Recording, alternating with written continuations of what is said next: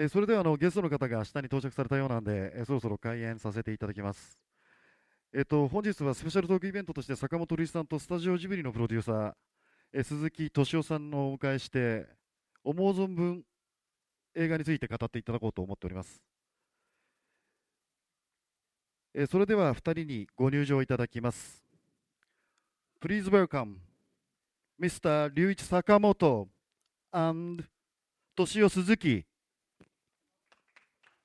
大きな拍手でお迎えください。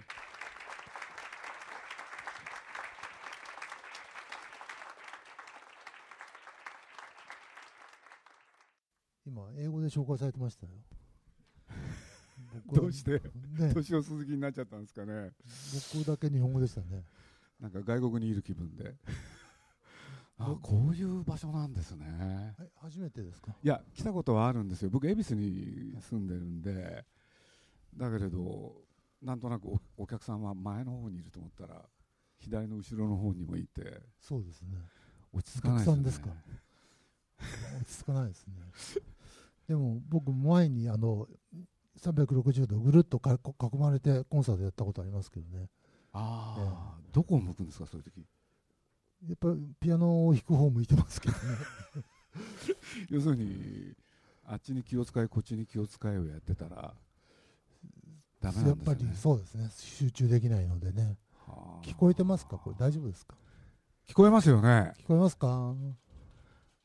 このマイクがねなんか普通の声でええ。マイクを通して声が大きくなってるってことはちょっと分かりにくいんですよ。自分たちはなんか聞こえづらいですよね。そうですよね、はいなんか高性能なんですかね。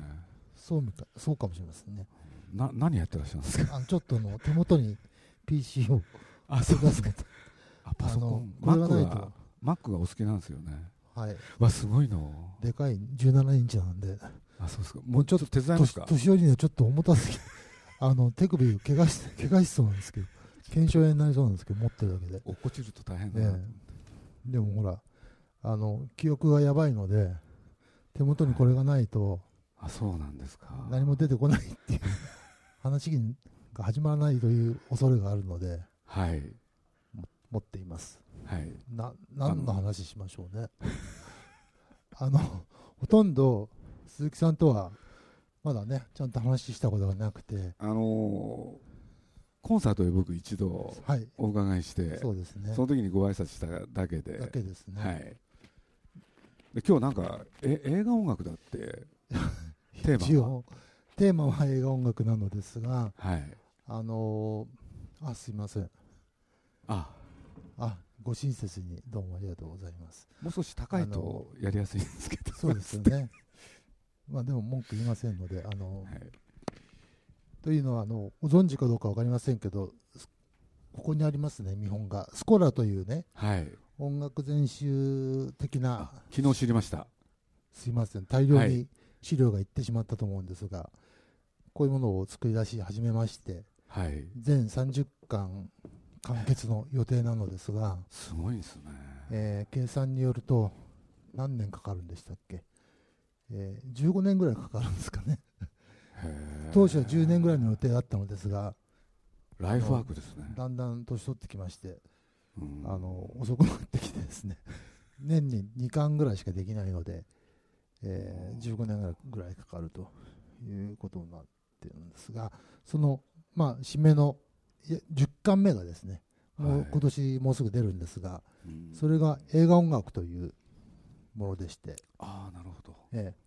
でですね、あのーこれはこのスコラのシリーズは一巻一巻もう飛び飛びではい。一貫性がなくて、あのー初巻第1巻はまあバッハだったんですけどうん。第2巻目がジャズっていきなり飛んでしまって、うん。えーそのジャズもその決してこうスタンダードなジャズ史を追うのではなくて、えー山下洋輔さんにうん。監修にあ拝見させてもらいました、なってもらって、もう洋介さんの独断でうん。選んだ選曲で、あのね、面白かったですよ。洋介さんが聴いてきたジャズ、ジャズ史みたいなことになっているので、ご自分が、あの、まあ、60年代の初頭に、いわゆるフリージャズみたいなのを始めたんですが、うんそこでもうね、ジャズ史が止まってる。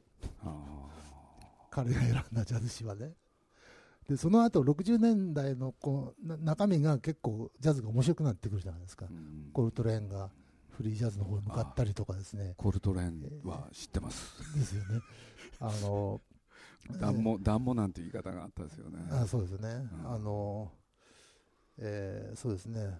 えーで、70年になるともう本当に、まあ、コルトレーンはなくなりますけど、うん。あのマイルス・デビスがもともとはバップから始まってたマイルス・デビスがうん。今度こうロック的なビートを取り入れて、まあね、R&B のような方向性に行ったりとかこうジャズも大変いろんな変遷が60年代も70年代もあるわけですけどもすっかりそれが抜け落ちていたりとかね、うん。そういう非常にあの間違った、えー監修をしているところがユニークかなと思うんでそうなんですね。でこの映画音楽もですね、うん。まあ例によってこれは僕が中心になって選んだのですけども、あのやはりその道の筋の方が見るとこんなのないんじゃないっていうような、うん。あのとても変わった選曲になってるかもしれないんですけども。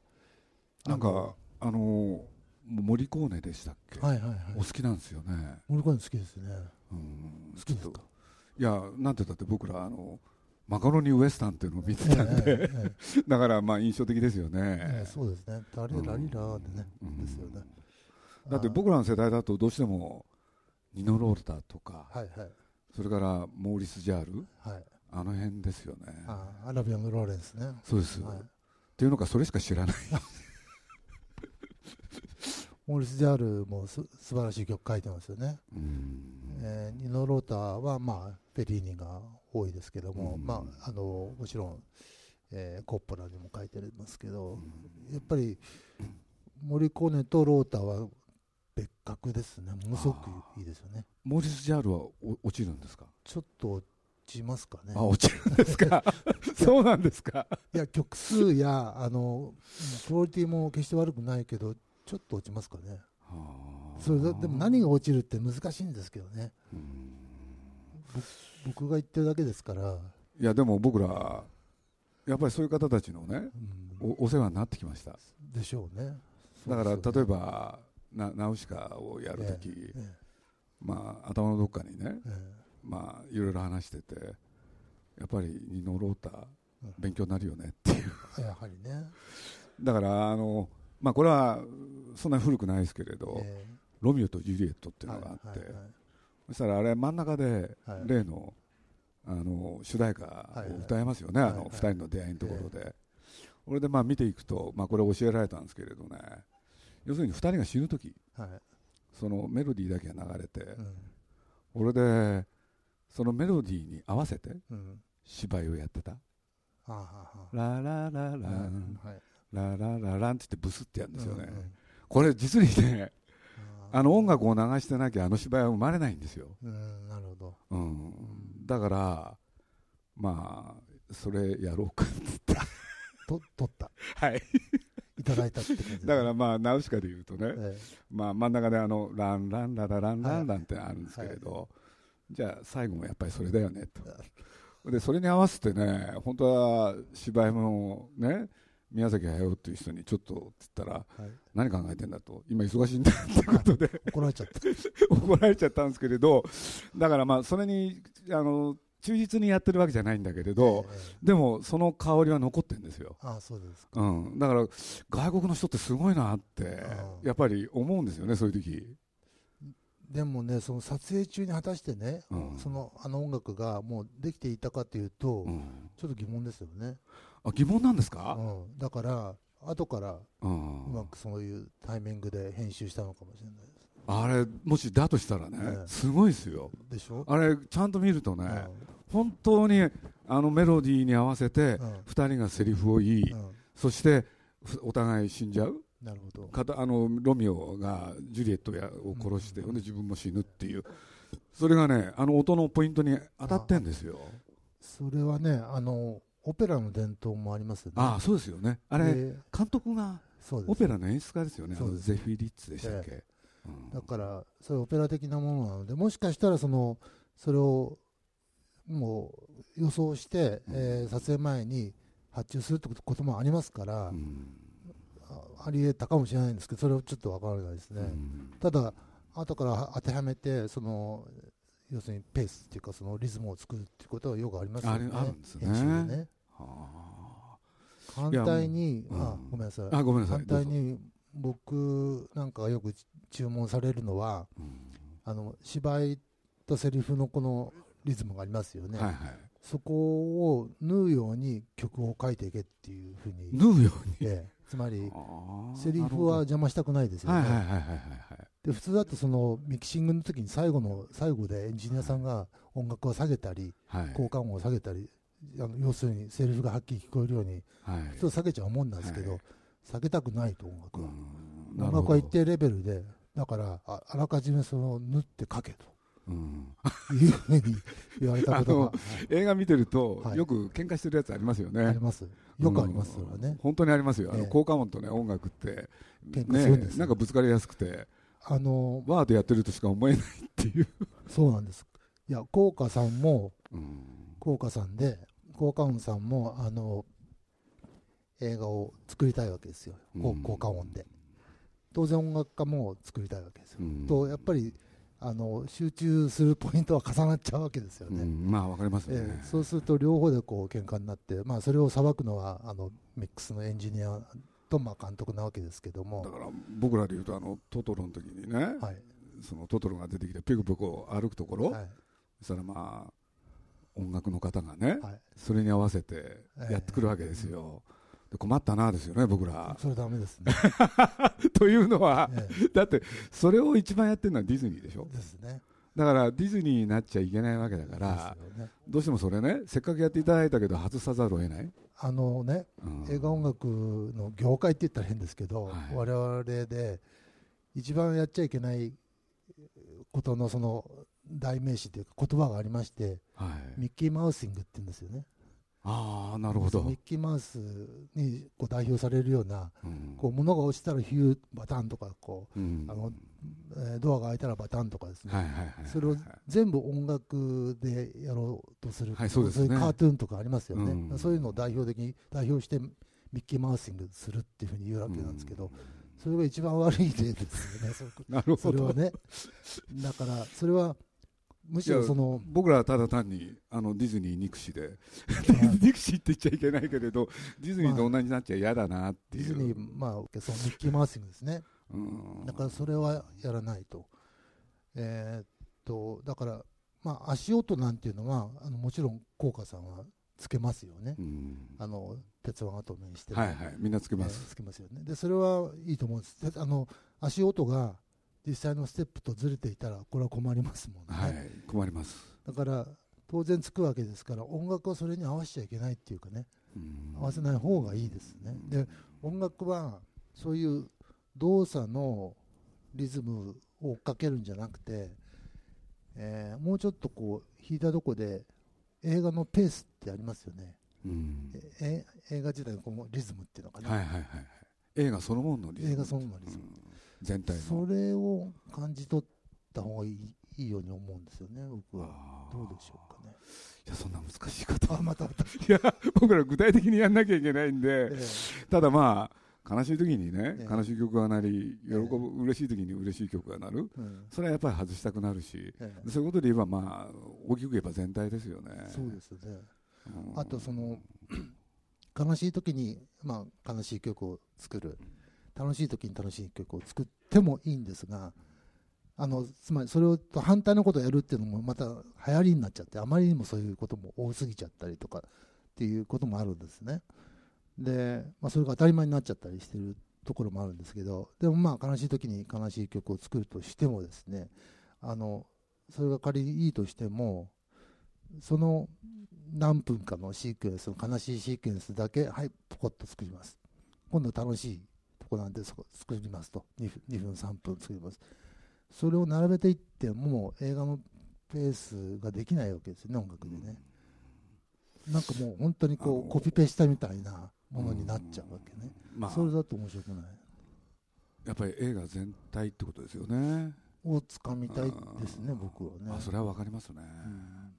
いやだから僕らねまあ僕なんかもねまあ、実は映画っていうものに関わって27年ぐらいですかね。ナウシカが84年だったんですけどね。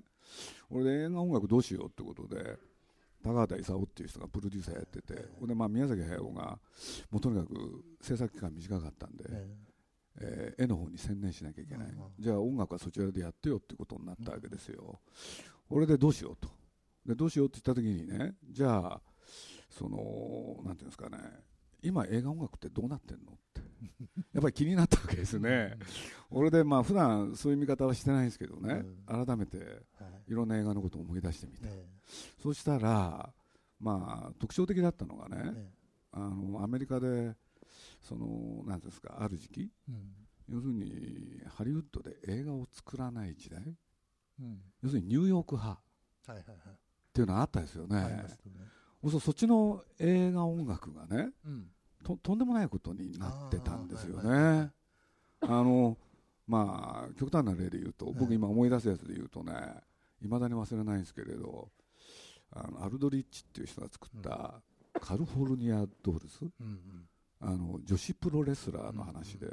でその映画見ていくとねいわいわゆる映画音楽がなないんですね、要するに全編環境音っていうのうんか、その音楽はどういうふうになるかっていうとね、要するに女子プロレスラーですから登場するときにね、ええ。音楽が鳴るとか要するに現実にあるええ音の中に音楽も含めてやる、うん。っていうものに代表されるようにねいわゆる音楽がうん。なんか使い方が随分と違う使い方っていうんですかね、かつてのハリウッドに比べたら。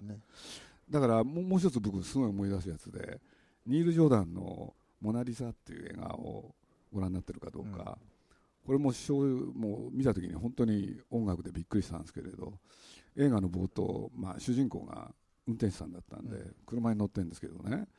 そしたらいきなり映画始まった途端ラジオからラジオの音質で、要するにナット・キンコールのはいはい「モナ・リザ」が流れると、であのその時はねあそうか。なんてタイトルが「モナ・リザ」だから、っていうんで映画見てたらね、うん。途中でハッと気がつくわけですよ、前編も何さしか歌ってないんですよねあの映画、そうするといわゆる他の映画楽ない？いわゆるスコアがないないんですよ、はそして一体どうやっていね、うん。どうしてこういうことになっちゃったんだろうっていうことをね、うん。でその一方ではいあのニューヨーク派がそうやってやってた時に、はい。僕は今もよく覚えてるんですけれど「スター・ウォーズ」っていう映画がね、はいはい。そのはあれはあの輝かしきそのスペクタクルの復活みたいなそうですよ。ね。で同時にえ音楽もジョン・ウィリアムズっていうええ。人がえ昔のね。ある時代の作り方、えそれを復活させたじゃないですか。ですよね。でと同時に僕なんか見ててねどっかでふるさとに出会ったっていうのか 安心するっていうのかね。あそうすると、まあ、ナウシカみたいなものを作るときやっぱりー両方両方欲しい。のかやっぱりでもあ古い方古い方がいいと古いって言っちゃいけないですね。あでもやっぱりそっちかなっていうことを。往年の。うん。うん。それと当時日本映画で、うん。いわゆるオーケストレーションってなかったんではいはいやってみるのもどうかなっていうそういうふうになってったんですよ、ね、かったですか？もうほとんど映画がねええ。映画音楽って言ったら、もうとにかくなんていうんですかす編成が少なくてね、ああうん、お金が要するにちゃんとやらないわけですよ、音楽にかけるお金が本当に少なくてね。時間もなかったんです。時間も本当に3日とかね。そうです。そんなのがずっとでもそれは戦後からずっとそうですよね。あだの前泉さんなんかがやってた頃もそうですよ。もう2日3日でやっちゃうもうとにかく映画できたよっつってもうええ封切りは3日後だからみたいなね、そうそうそう。だからまあ音楽に力入れないっていうのか、そうですね、うんだからまあその時にその時ってのはナウシカなんですけどね、え僕らの作ってる映画はじゃあその方向でみたいなことがねもしかしたら。じゃあ結構時間もかけて。そうですね。かけました。あそうですか。というのはこれはまああのあの面白いことが起きたんですけどね。こういうことがあったんですよ。ナウシカをやるときにね、うん。まあ、徳間書店っていうところが中心になって作ったんですけれどね、徳間ジャパンっていうはい。はいそのレコード会社があって、ほんでそこがね要するにグループだったんで、はい。要するに音でねうん。なんか商売できないかってうん。言ってきたんですよ、俺でねどうしようってことになってで僕とか高畑勲で悩んだんですけどね。そしたら高橋さんがね面白いこと言い出したんですよ。あのまああれは久石さんなんですけれど、うん。要するにこちらから何の説明もしないで勝手に一回作ってもらいましょうかってああ注文つけずに。はい。ああああでそれがうん。ね役に立つかもしれないと。はいはいはいというのはは、そこでね久石さんの考えてる考えるその最初のイマジネーションも分かるしい、うん。でいいものができてきたらそれ使えばいいし、うん。ね、うん。それから使えないものは外せばいい。うん。でそれをやった上で本物のサウンドトラックに取り組む。ってやれば、うん。チャンス2回あるよね、はいはいはい。映画側にとってはね、うんこんな贅沢な音楽の使い方、安全安全ですよ。そうです、はい。それとうん。やっぱり面白いことはいろいろできるっていうね、うん。はい。でまあそれをねやることがそうん、とはいえ現実にはねじゃあどうしたらいいんだってことで、もうそのイメージアルバムを作るときにもう久石さんの方からどうするっていうどうしたらいいですかっていうんでいろいろあったんでああなってったんですけどね、うん。でもまあそれは非常にいいあれでしたじね。ゃああれはじゃあふつあの全部生のオーケストラで録あ音してるんです、ね、のかなりシンセも入ってますけどね。あそうですか。もあのあのイメージの時はもう全部シンセでやって、ええほんであの本ちゃんではかなり生音にシンセを混ぜるみたいなそういうやり方ですね。そうかジョン・ウィリアムスの影響があったんだ。え？ジョン・ウィリアムスの影響があったんやっぱですねりあると思いますね。ですね。うん今振り返ると。今回のね、はい。その映画音楽の間で、えーちょっとお聞かせしましょうかね。はい、音出る今日は勉強に来たんです僕。いやいやそのあのね、まあ、戦前ですよね、そのハリウッドの映画の、まあ、黄金期、戦前の黄金期というかね、えーでですね、まあ、あの3人ぐらい巨匠がいるわけなんですけども。あ、戦前にですか？ええ、それでね、ひなぜかね、その3人ともね、ドイツ、オーストリア系なんですよ。あのゲルマン語圏から連れてきて、うんえーその初期のハリウッド映画のこうスタイルを作って、あの金管とかうん派手にバーッとくるでしょ。うんで、それが、まあ、その時は、この頃はね、そのスタジオ付きが、まあ、映画スタジオがオーケストラも持っていて、あそうですよねで作曲家も抱えて編曲家も抱えてこうシャフ屋さんも抱えてっていうふうにもうすごい人数いたわけなんですね。そうですよねそれがだんだんえー社用になってきてやっぱりテレビの戦後になってテレビのあの台頭で映画アメリカの映画会社もあの制作費減ってきてうんだんだんオーケストラを使ったりするのが減ってくるわけなんですね。うんそのうちにその、まあ、ポピュラー音楽のあの50年代、60年代、70年代でジャズが出てくる、ロックが出てくるっていうんで、あこっちが受けるんだったらこっちを使えっていうふうにこう変わってくるんですよ。はいはいはいはい。だからだんだんそういういわゆる古オケのいわゆる映画音楽みたいなものは減ってくる傾向にあるんだけど、70年代のその、えースター・ウォーズでジョン・ウィリアムスがそのオオーケストラを復活させたわけなんですね。うん。で、それの元っていうのかな。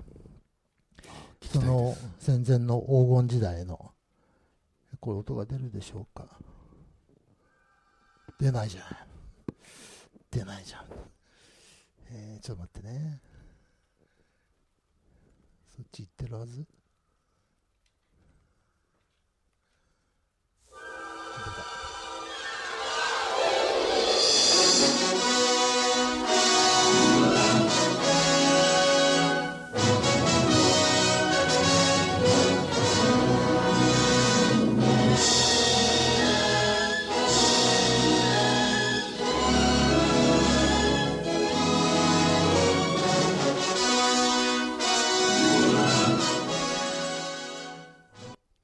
たことないですか？スター・ウォーズみたいですね。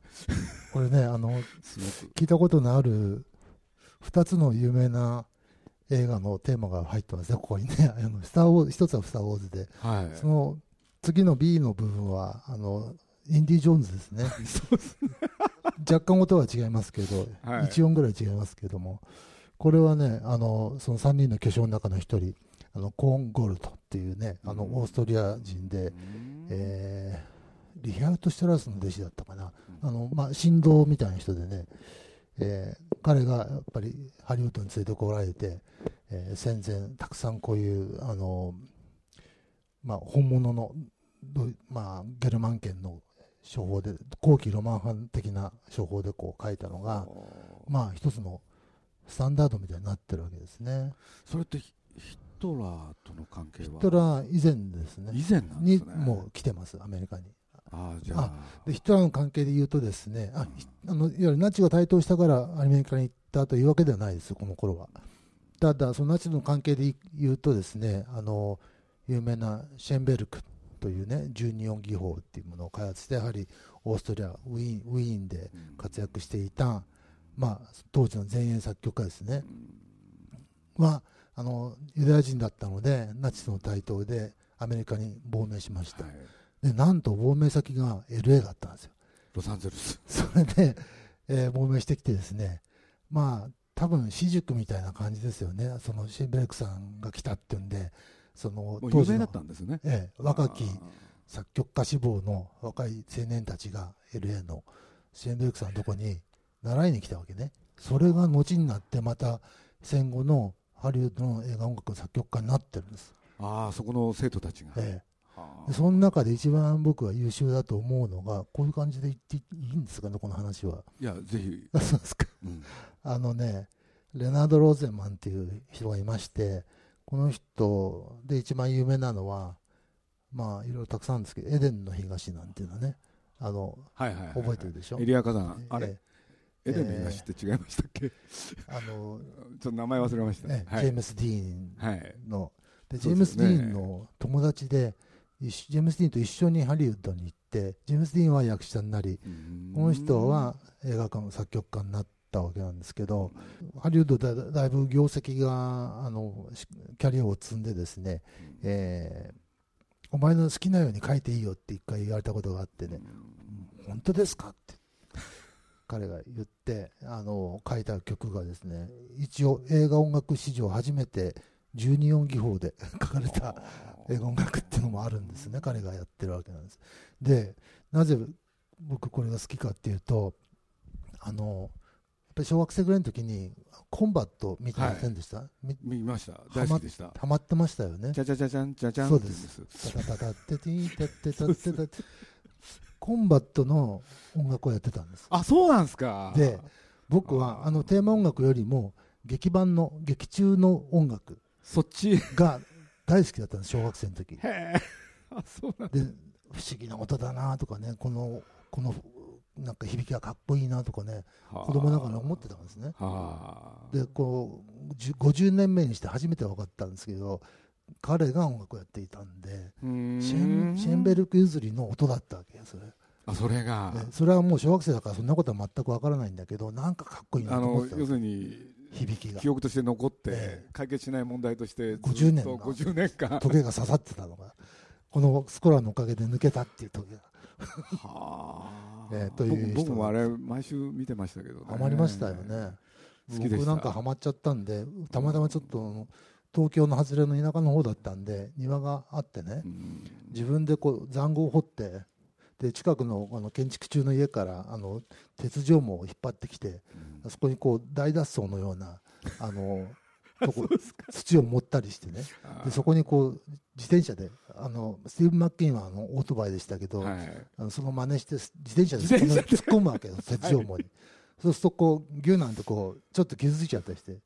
血がちるたらなんか垂れると、まあ、かっこいいなって自分で思っててあの気分はまあ 気分はママッケインあの鉄条網に引っかかってこう T シャツなんかビリなんて破れたりするとあかっこいいなと思って。それを見て一人でそれやってたんですね。一人遊びでね。それを見ていた隣のおばおばおばさんがですね「龍ちゃん大丈夫?」って心配して声をかけてくれたこともありましたけどもそのくらいハマってましたね。だけど僕今今聞いてえはっと気がつい思い出したんですけどね、あのそのテーマの方もねはい。途中で銃の音がするじゃないですか、はいはいはいあれがすごく印象的なるで、で僕はあの銃の音がね、ねうん。日本の映画の銃の音と違うわけであそうすよですよね。俺でそれをうね、ん。子供でしょ？うん。でも自分の口でできないかなと思って練習しました、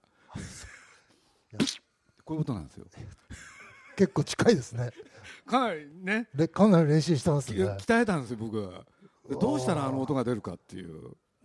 なるほどね。プチップチッってこういうことなんですよ。そうです。そうなんですよ、えはい。え、覚えてます私も、そうですか。ええ。僕音のねそういうのってやっぱり敏感ですよね。いや敏感っていうのかあの子供の時にね、ええ。もう全然は話がずれるんですけれどあの例えばチャンバラ映画でもね、えその東映とか、はい。東宝とか、う大映とかいろいろあったじゃないですか、はで親父に連れられて映画見に行くとね、あの途中で気がついたんですよ、えうん。刀のええ。音。バサっていう音が違うんですね。刀と刀のあちゃんちゃんが、それが違うんですよ。これで僕一番好きだったのはうん、大映なんですよあね誰ですか。音が硬いんですよ。カチンと当たる時のね。その音がね音がね。どうやってやったら出るかってもうなんか生まれながらにしていや映画作る。これでねいやあの他の東映とか東宝だとチャリンって言うんですよ。チャリンですよでね。でこれ嘘だなと思って。ちゃんちゃんって感じですそうよねなんですところが大映だけがね、うん。硬質なクチンっていう音なんですよ。これで僕はその音をどうしたらねうん。出るんだろうと思っていろいろ研究しまして。あこれであのスプーンをね大きい。でちょっと出してきてある時発ってみ見するんですよ。たんですか？これで布団を引いといて要するに空中でねはい、あのスプーンとスプーンをねこうやってパチあの浮かせてうん。当たらせるんですよ、うん。そうすると同じ音が出てあ投げてね。投げて。こう手に持たないで手に持ってるとまた余韻が変わっちゃう変わっちゃいますよね。そうなんです余韻がなくなっちゃうからミュートミュートしてるからそうねなんですよ。わざわざ投げて、はいそそこまで何？温温厚さみたいないやいやなんかねバカなことやってたんですよね。俺で中学になってテープレコーダーが手に入ったんで、ええそういうのを一生懸命自分で録音したりして。マニアックだな。だから、はなんか仲間でねあの勝手に忍者もののシナリオを書いて俺で勝手にシナリオを書いて俺でそれを音のドラマ。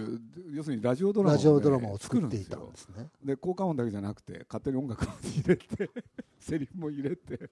音楽はありものですか？音楽はね自分たちでギターで勝手にやったりしてそこまでやったんですか？そういうくだらないこといやくだらなくなっても でう始まってますね親父にね「お前一体何やってんだバカ」っつって。その頃は何志望だったんですか？いや何にも志望はなかったんですけれど こんなことやってたらろくな大人にならないぞって言われてまさかそれが大人になって役に立つとは思わなかったんですよね。もうなるべくしてなったという感じですね。あの刀の音で言うとあの切る時のバシッっていう音もね、はい。あみんな苦労されたみたいで有名なのはあの三船さんが出た用心棒のバシッあのドピュッってやつねあれああのの豚を切ったとかってやつね。クジラ。クジラでしたか。クジラですそれもやっぱり何切るかで音音が変全わるからいろいろ試してみてはい。やったという話ありそうですすよまよね。ねちょっと話が横にそれてますね。いやでもそれも まあ音効音ね効果音との連携っていうのも本当に大事な要素なんで。だからもう一つだけあの自分でねう嬉しかったのは「あのもののけ姫」っていうのを作った時に、その烏帽子御前っていうのとね、はい。それからあのもののけ姫がはい。戦うわけですよ、で刀か刀やね。うん。烏帽子の方は刀、うん。これでもののけ姫はねあれ骨なんですよ、うんうん。そうすると骨と本物の刀がぶつかったらどういう音になるか、うん。そしたら宮崎駿がね、もういいよ、鈴木さん勝手にやってよって言うから、これはね、ちょっと真面目にやりました。これは聞いていただくと分かるんですけれどちょっ、ともう一度引っ張り出して聞かないとダメだなこれ。そこじっくり。いやな、自分で何やってるかよく分かんないですけど、そういうことがお好きなんですね。なんかね、あのいや、音はなんか好きですね、いやだからね、なんか、いや、なんか子供の時にそういう体いや体験したし、それからテープレコーダーなんてものを手に入れちゃったんで、で音に音を重ねるとどうなるかとかね、うん。そういうことを僕ら、なんですか、体験した世代じゃないですか、そのことは関係あると思いますけどね。なるほどね。うん。そういうそういうツールがねこう子供でも身近にこう手に入るようになったとそうです。っていうのも大きいですよねそうです。ね。あの東芝から安いのが出てね、あの英会話の勉強のためにっつってテあー。ープレコーダー手に入れるんですけれど、小さいやつ。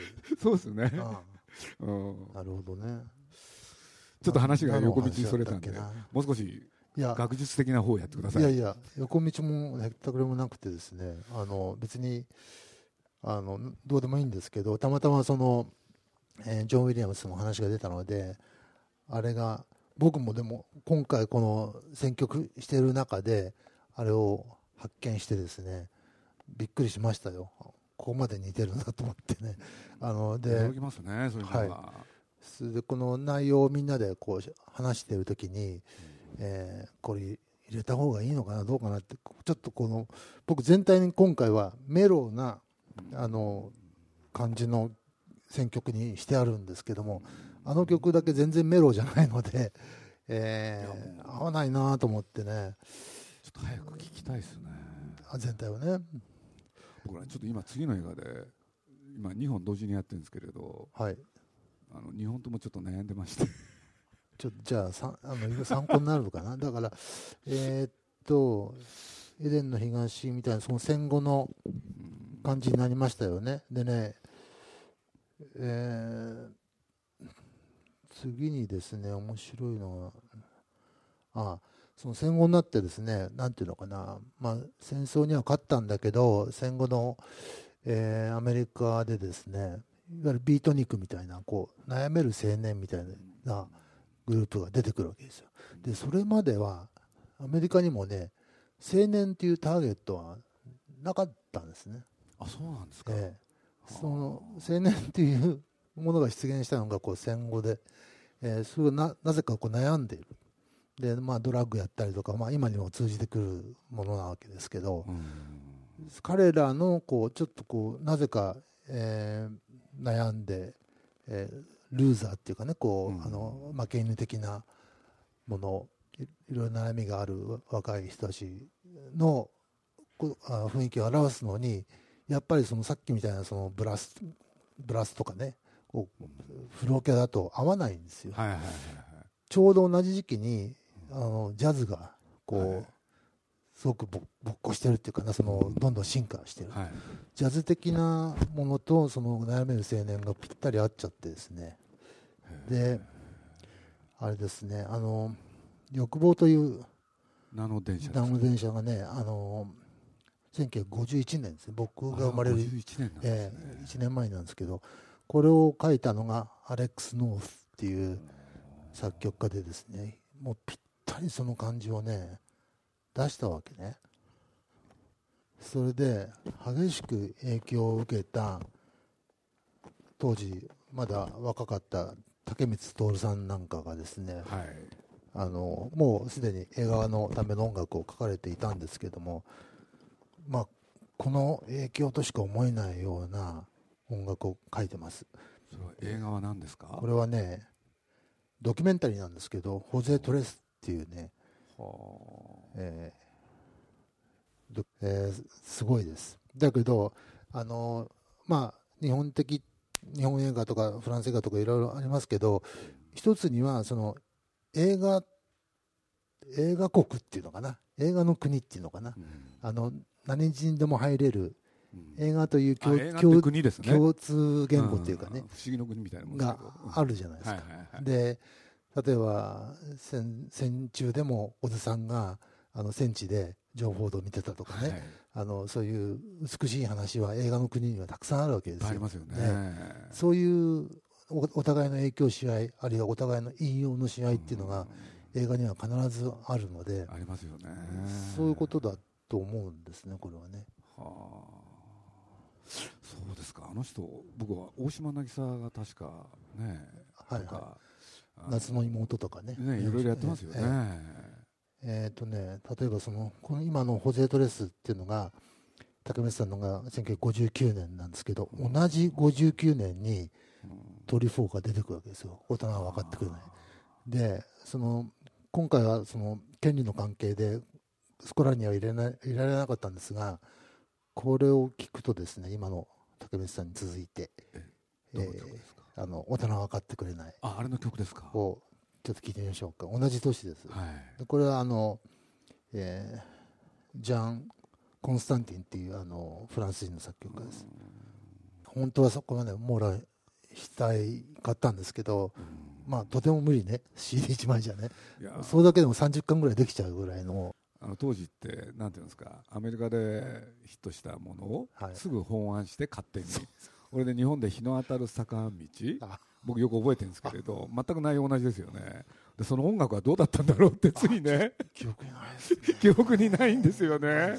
だから内容はねええ。ちゃんとそこを持ってくるのに、うん。音楽の方はそういうことは起こらなかったんだなと思って。だけどねあのまあ竹光さんってほんなんていうのは本当にいい仕事をされてますけどうん。あのもちろんそれだけじゃなくて前泉さんやあのむしろ映画音楽で専門というかな。音楽専門のいい仕事をされた人も当然ええいるわけですよね。うん。で黒沢さんのものを随分やってらっしゃる早坂文夫さんね。さんね。それから でその早坂さんのお弟子さんっていうかなアシスタントが皆さんこう優秀で立派に育ってらっしゃるんですよ佐藤さんもそうですかね。佐藤さんもそうです。よね、うん。そうです。それでそのねさ佐藤正さんは確か用心棒だったかな。あをどっちかやってますよ、はいやってます。あの確か椿三十郎かどっちか忘れましたけれど。ですよね。で途中からもう皆さんあ全部佐藤さんになってきますよそうなねんですね。途中で池部さんなんかも出てきたりするけれど。池上さんは後の方ですけども、ですよねやりますね、えー、と前泉さんもそれからあた芥川康さんも、あのうん早く早坂さんのアシスタントをやってますね。芥川さんもそうなんですか、だからねもう大変なもんですよ。僕ねあのはい。竹比べかな、はい。映画。はいはい。で芥川さんなんですよね。あそうするといまだに子供の時に見たのにね残ってんですーよじゃんじゃんじゃららんちゃんちゃんちゃんって言うんですけどね。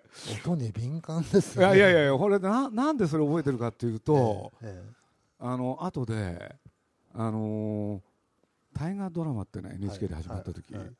その第一作が、はい。あ第二作かな？うん「赤穂浪士？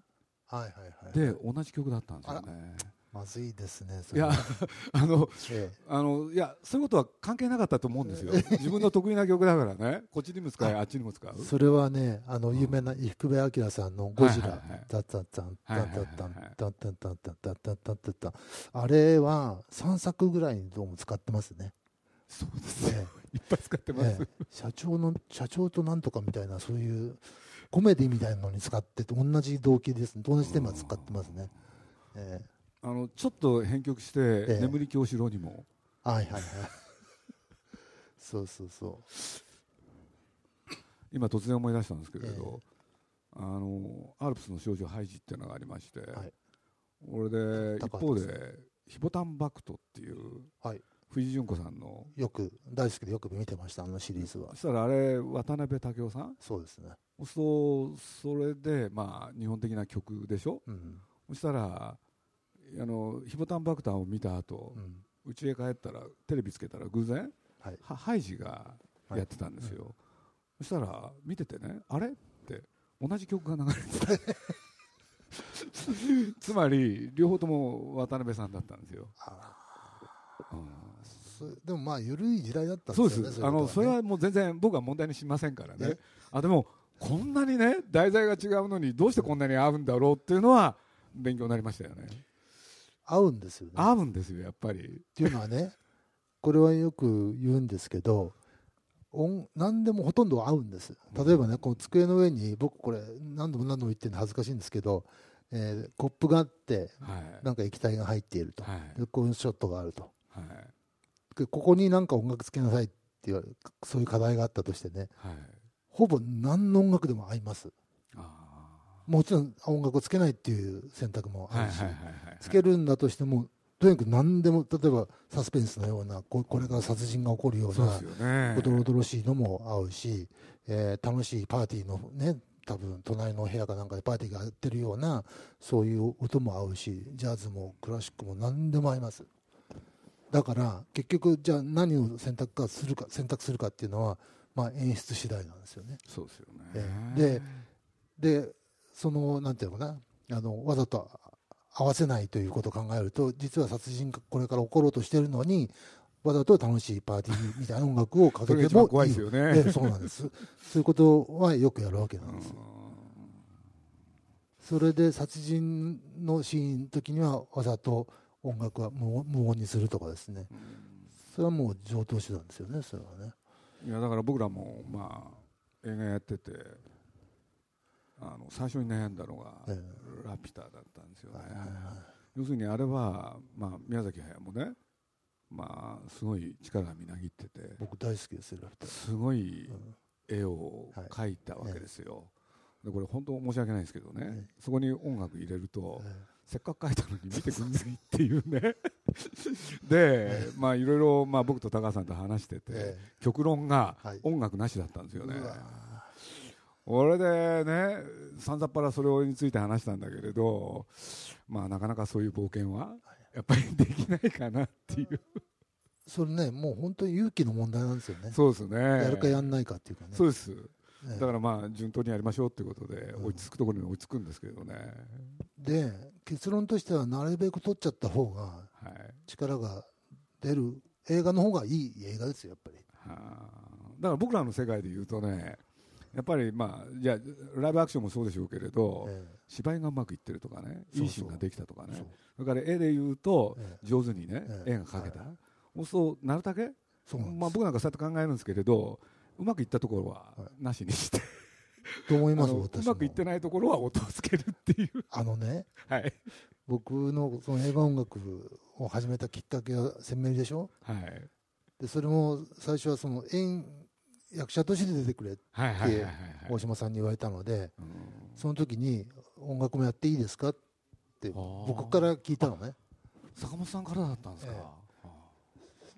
それであの全くその演技の経験もないし映画音楽も作ったことない人間なのに大島渚さんは即答で「はいいいですよ」って言ったわけ。うん。ですごいなこの人と思ったんだけどあのそれは置いといてだけど全く僕経験ゼロなんであのどうやって作っていいか分かんない。あ映画音楽ですね。ええ映画音楽を。でで撮影はもう終わったんです、うん。で撮影終わって、まあ、ラフでつないで、えーこれからじゃあ音楽やりましょうってことになってそのラフでつないだ映画を見たら、まあ、自分主に自分が演技しているところがあまりにもひどいのでもう椅子から落ちそうになってですね。ガラガラっと。困ったと。だけど、まあ、これから音楽作るんだからその弱いところを音楽で埋めようと。これあの家に帰ってみてくださいと。思うんですがあばらしてしまいますが。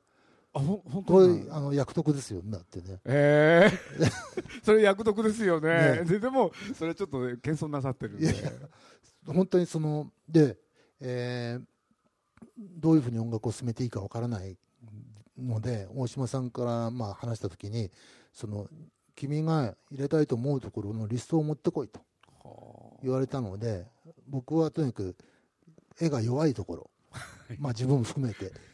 絵の弱いところでここは入れないとまずいよねまずいよねってこうざーっとリストを作って持ってったら 大島さんが持ってたリストとほぼあ合致したわけ。あでああ俺の考えたらしいんだと思って 要するに音楽で補強してやんないと持たないぞっていう。ラストエンペラーも？もう僕ですけどやっ出ぱり演も出演が最初ですあれの俳優甘がかすたい任せたいですよね、はい。あ怖かったですよね。そうですか。なぜかなぜか片腕。坂本さん怖かったですよ、そうですか。うん、それはいいんですけどだからそのは良かったですよ、弱まあいとこ。曲もさることながら。弱いとこにだから欲しくなるっていうのは本当に自然でで絵が強ければうん。あのいらないっていうのは全くそうなんじゃないかなって思うんですようん。僕もう本能的にそう感じましたもんねその時。にそうなんですけどね、それは本当にそうですね、だから。あのだからまあと例えばね。せっかく書いていただいていやいや。なんで撮っちゃうと。うんだから僕らのね。あれで言うとねもうちょっと今だからもう言っちゃっていいだろうと思うんですけれど、トトロっていうのを作った時にねああ。れあれでですね。はい。傘雨のバスをはい。待ってて、うん。ほんであの要するにトトロと出会う。いいですよねあそこ。であそこのシーンでね、うん。まあ、宮崎駿と、まあ、久石さん。はい。で宮さんは、まあ、絵描きですから、ええ。ここは音楽いらないと。うん。うん。絶対いらないと。うん。俺で僕はそれを聞きながらね、はい。まあ、その場で言ってもしょうがないなと思って、うん。ほっといて、ん。これ悩むんだわけですよ、うんこれで悩んだっていうのはね、うん。やっぱり僕はあの映画で言うとあそこがキー。そうですよね。要するに子供は騙せても、はい。じゃあ大人はどうやって騙すんだと。うん。要するにトトロの存在を大人も信じてもらわなきゃいけない、うん。大事なシーンだっていうことを僕は思ったんですよ、うん。で思って悩みますよね、これでねちょうどあの時にね、まあ、高畑勲が「蛍の墓」っていうのやってましたよね。あはいもうすぐそばでやってるわけですよ、えほんで思い余ってうん「高橋さんこうこうこういうわけで」って言ってちょっと相談したんですよね、これで高橋さんも大体内容分かってたんで、うん。あそこ音楽なしでいいですかねって。うん。そしたら高橋さんがねいやあった方がいいんじゃないですかって言い出したんですよ。大人な。でねでも条件がついたんですよ。ミニマムがいいあはいはい。あそれですね。なるほど。でこれだとねいろんな効果がうん頭の中に浮かんだわけです僕、ええ。これで早速久石さんに頼んで、うん。もう具体的にそういう発注をして、うんミミニマルでいけと。はい、やってくださいと、うん、ほんで彼はそれはね宮崎駿と打ち合わせて、ええ。あそこはなしって決まってたわけだから、うん。な内緒でやっていいのかっていう、いやいや、まあ、とにかくやってくださいと、うん。ね、で聞いていいか悪いかだからって、あの曲ができて、うん。まあ、宮崎駿にね聞かせるっていうシーン、うんほんで聞いた途端宮崎駿がねここはすごいいいって言い出したんですよ、監督っていう人種はなんで自分が言うことを覚えてないんでしょうか。そうなんですよ。あの人全く覚えてませんでした。覚えてないでしょ？はい、未だに覚えてまませんよ、多昨日言分ってることと今日言ってること全然違いますよ、みんな。朝と昼昼過ぎに違いますよね。はい、でねぼ僕本当にあのだけどベルトルッチとまあ3回仕事ししした時にですね、はい。やっぱりあまりにもその言うことがコロコロ変わるんであんたはその兵隊の総大将でしょと。はい。で僕はその兵隊の一人ですよと、はい。で昨日言ってること昨日はこっちに攻めろと、はい。今日言ったらこっちに攻めろって言って、はいはい。兵隊はどんどん死んでいきますよと。そういう自分の部下をそうやってこ見殺しにしていいんですかと。NG にさせて。もうちょっとよく考えて言いなさいよってねさ諭したことおっしゃったんですか？ええ文句言ったことありますけどね。すごい、あまりにもひどいと。だってねまあこれも何度も言ってる話なんですけどその「リトル・ブッダ」ってはいい。う3作目を作った時に一番あのエンディングの一番こう重要なシーンではい。7分ぐらい長いところあるんですけどそのままエンドロールにこう突入するね。で、まあ、ここが一番キーだと。でとにかく隆一と。もう聞いたことがない。音楽史上もう最高に悲しい曲を作れと。はい。で俺はあのティッシュティッシュペーパーの産業を起こして会社を起こして俺は大儲けしたいんだとかそういうね変な冗談を言う人なんですよ、はい。まあそれはいいんですけどとにかく最高に悲しい音楽を作れ。分かったで作って持ってったら全然悲しくないもっと悲しいものを作って。そうですか分かりました。もっと悲しい2作目作って。同じシーンでね。まあボツになるわけですよ。2作目作ってまだ全然ダメだと。うん。もっと悲しいのじゃダメだ3作目作って持ってったらうん。悲しすぎるって言って怒るんですよ。希望がないじゃないかとか言ってんのよ。え？その時は本当に切れまして僕も、切れたんですね、えーな何何言ってんの？この人はと。希望って一言も聞いてないけど希望なんて話はっつって。いやそうは言ってもな。悲しい中にも。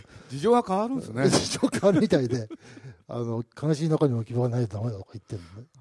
それでもう本当に逆上して切れてねもうなんか床床をのたのた打ち回って切れたんですけどまあ監督だからしょうがない。映画は監督のものだからしょうがなくて。監督は勝手ですよ、もう。勝手です。それで4作目も書いてうん。かなりいいけど まだもうもう一個書けって言ってまたボツになって5作目に書いてうん、うん、これだっていうふうになったんですけど。あだから同じシーン5曲も書いてるんですけど。ー なるほど。それでそのまあ要求するだけですからね。これじゃ悲しすぎると言ったその3作目はい。があまりにもまあおかしいのではい。これを自分の作品としてこう取りまして「甘い復讐スイートリベンジ」という名前を付けてですね。まあリベンジっていうかね、えそういう曲にしましたけども、うん、本当に勝手な人たちですよね。まあ僕のそばには皆さんやっぱり勝手な人が多い宮ですか？崎駿高畑勲、はい。まあ、この二人はそうですね。もう羨ましいっていうのか幸せですよね。あそこまでその他人を顧みないことができる人種っていうのは。大体でも本当おっしゃるように記憶力は悪いですよね。悪いですよね絶対。本当に悪いですなんでだろうっていうぐらいですよね。覚えてないですよね、はい。まあそれ。ええ。本当なんですよ不思議なでもちょっとねまだ時間あるんですか？多少。僕ちょっと伺う最初のねはい。気になったんですよ僕、はいはい。モーリス・ジャールって何がいけないんですか？いやいけなくないですよ。立派なメロディーだし。僕あれ参考にしてきたんです。ラビオンローレンですね。やるときに。僕あのライアンのは娘なんてもうあの曲はもうとにかく大好きだったし、いはいはいそれからもちろんアラビン・ローレンス、うん。それから、まあ、ちょっとジバゴはね。ジバゴね。ちょっと。そうあれはね僕通実を言うと印象悪いんですよ音楽の、うんうん。というのは、うん。ララのテーマだけでしょ？はいそうです。だけれど、うん。ちょっとちょっと気になりだしてるんですよまた、あそうです。でもう一回見たいなと思ってるんですけれどね、うん。なんであんなにララのテーマを流したのか？うんまあでもそれが一一番簡単だからですよね。っていうのがね、うん。内容と関係あるかなって気がしてきたんですあよ。というのはあの話をね真面目にもし描くっていうとね普通のドキュメンタリーみたいになっちゃうわけですあよ。そうですね。そうするとね二人の方へ、ね、世の中ですごいことが起きてるのに、うん。二人はラブに走るでしょ、うんうんそれを堂々とデビッド・リンという人はやったわけですよ。そうですね。そういう時にあのララのテーマっていうのはねうん何だったのかなっていうことをね、うん。もう一回ちょっと自分で確かめたくなったんですよね。あ今まではね、うん。あの僕あんまり好きじゃなかったんですよ、あれうるさいから、うんうんただ自分の考えがね狭いといけないとかそんなことも思ったし、うん。ちょっとそうですね。うん。検討してみる価値はあるかもしれないってですね。いう気がちょっとしてるんですよね、あのね音楽そのささっきのい映像が弱いとこにはい。音楽つけるってはい話がありましたけども、それはまあかなりこうネガティブなあの態度ですけどもあのもう少しこうポジティブな、えー音楽のあり方を言うとですねあのなんて言いますかね、えー映像で言ってないことを音楽で言うっていうようなはい音楽がないとそのえ映画の意味がわからないというような音楽のあり方もあるんですよね。はい、ありますね、えー例えばね、あのーチャイナタウン、あチャイナタウン、まあ、あれね好きなんですよ、僕フェーダーナベがで、はい。あれで ジェリー・ゴールドスミスっていう、はい、そうですね、のーあれはゴールドスミスです、素晴らしい、ものすごい才能ある作曲家でね。うん。あのメロディーのセンスや音色などのセンスも素晴らしいんですけど、彼はあの最後、フェーダーナベが死ぬ。はい、それとそのフェーダーナウェイとあの、えー役者、えー、とニコルソン、えージャック・ニコルソン。が恋人関係であるうん。ということを、あれ音楽でしか言ってないんですよ。あの映画はんですか。実は、えー映像に映像には全く出てこないんです。あそうなんですか。これはすごい例なんですよね。これはもう本当に意味のある音楽がなかったらこの映画の骨がなくなっちゃうっていうぐらいの役割を音楽が持ってるわけ。はあ。だからもうすごいですねこれはね。こういうような音楽がチャイナタウンも入ってるんですか？入ってますよ。僕あれ好きな映画なんで。音楽こういう音楽のあり方をかけたらあなんていうのもう一生に一度できたらこれは本当にあれ。本望ですよね。えっと時間的にはどうなんですか？紙出してらっしゃるはい。意外に時間って短いんですよね。そうですね。僕1時間半どうしようと思ってたんですけれど余計なこと言ってるかじゃあそんなところでよろしいでしょうか？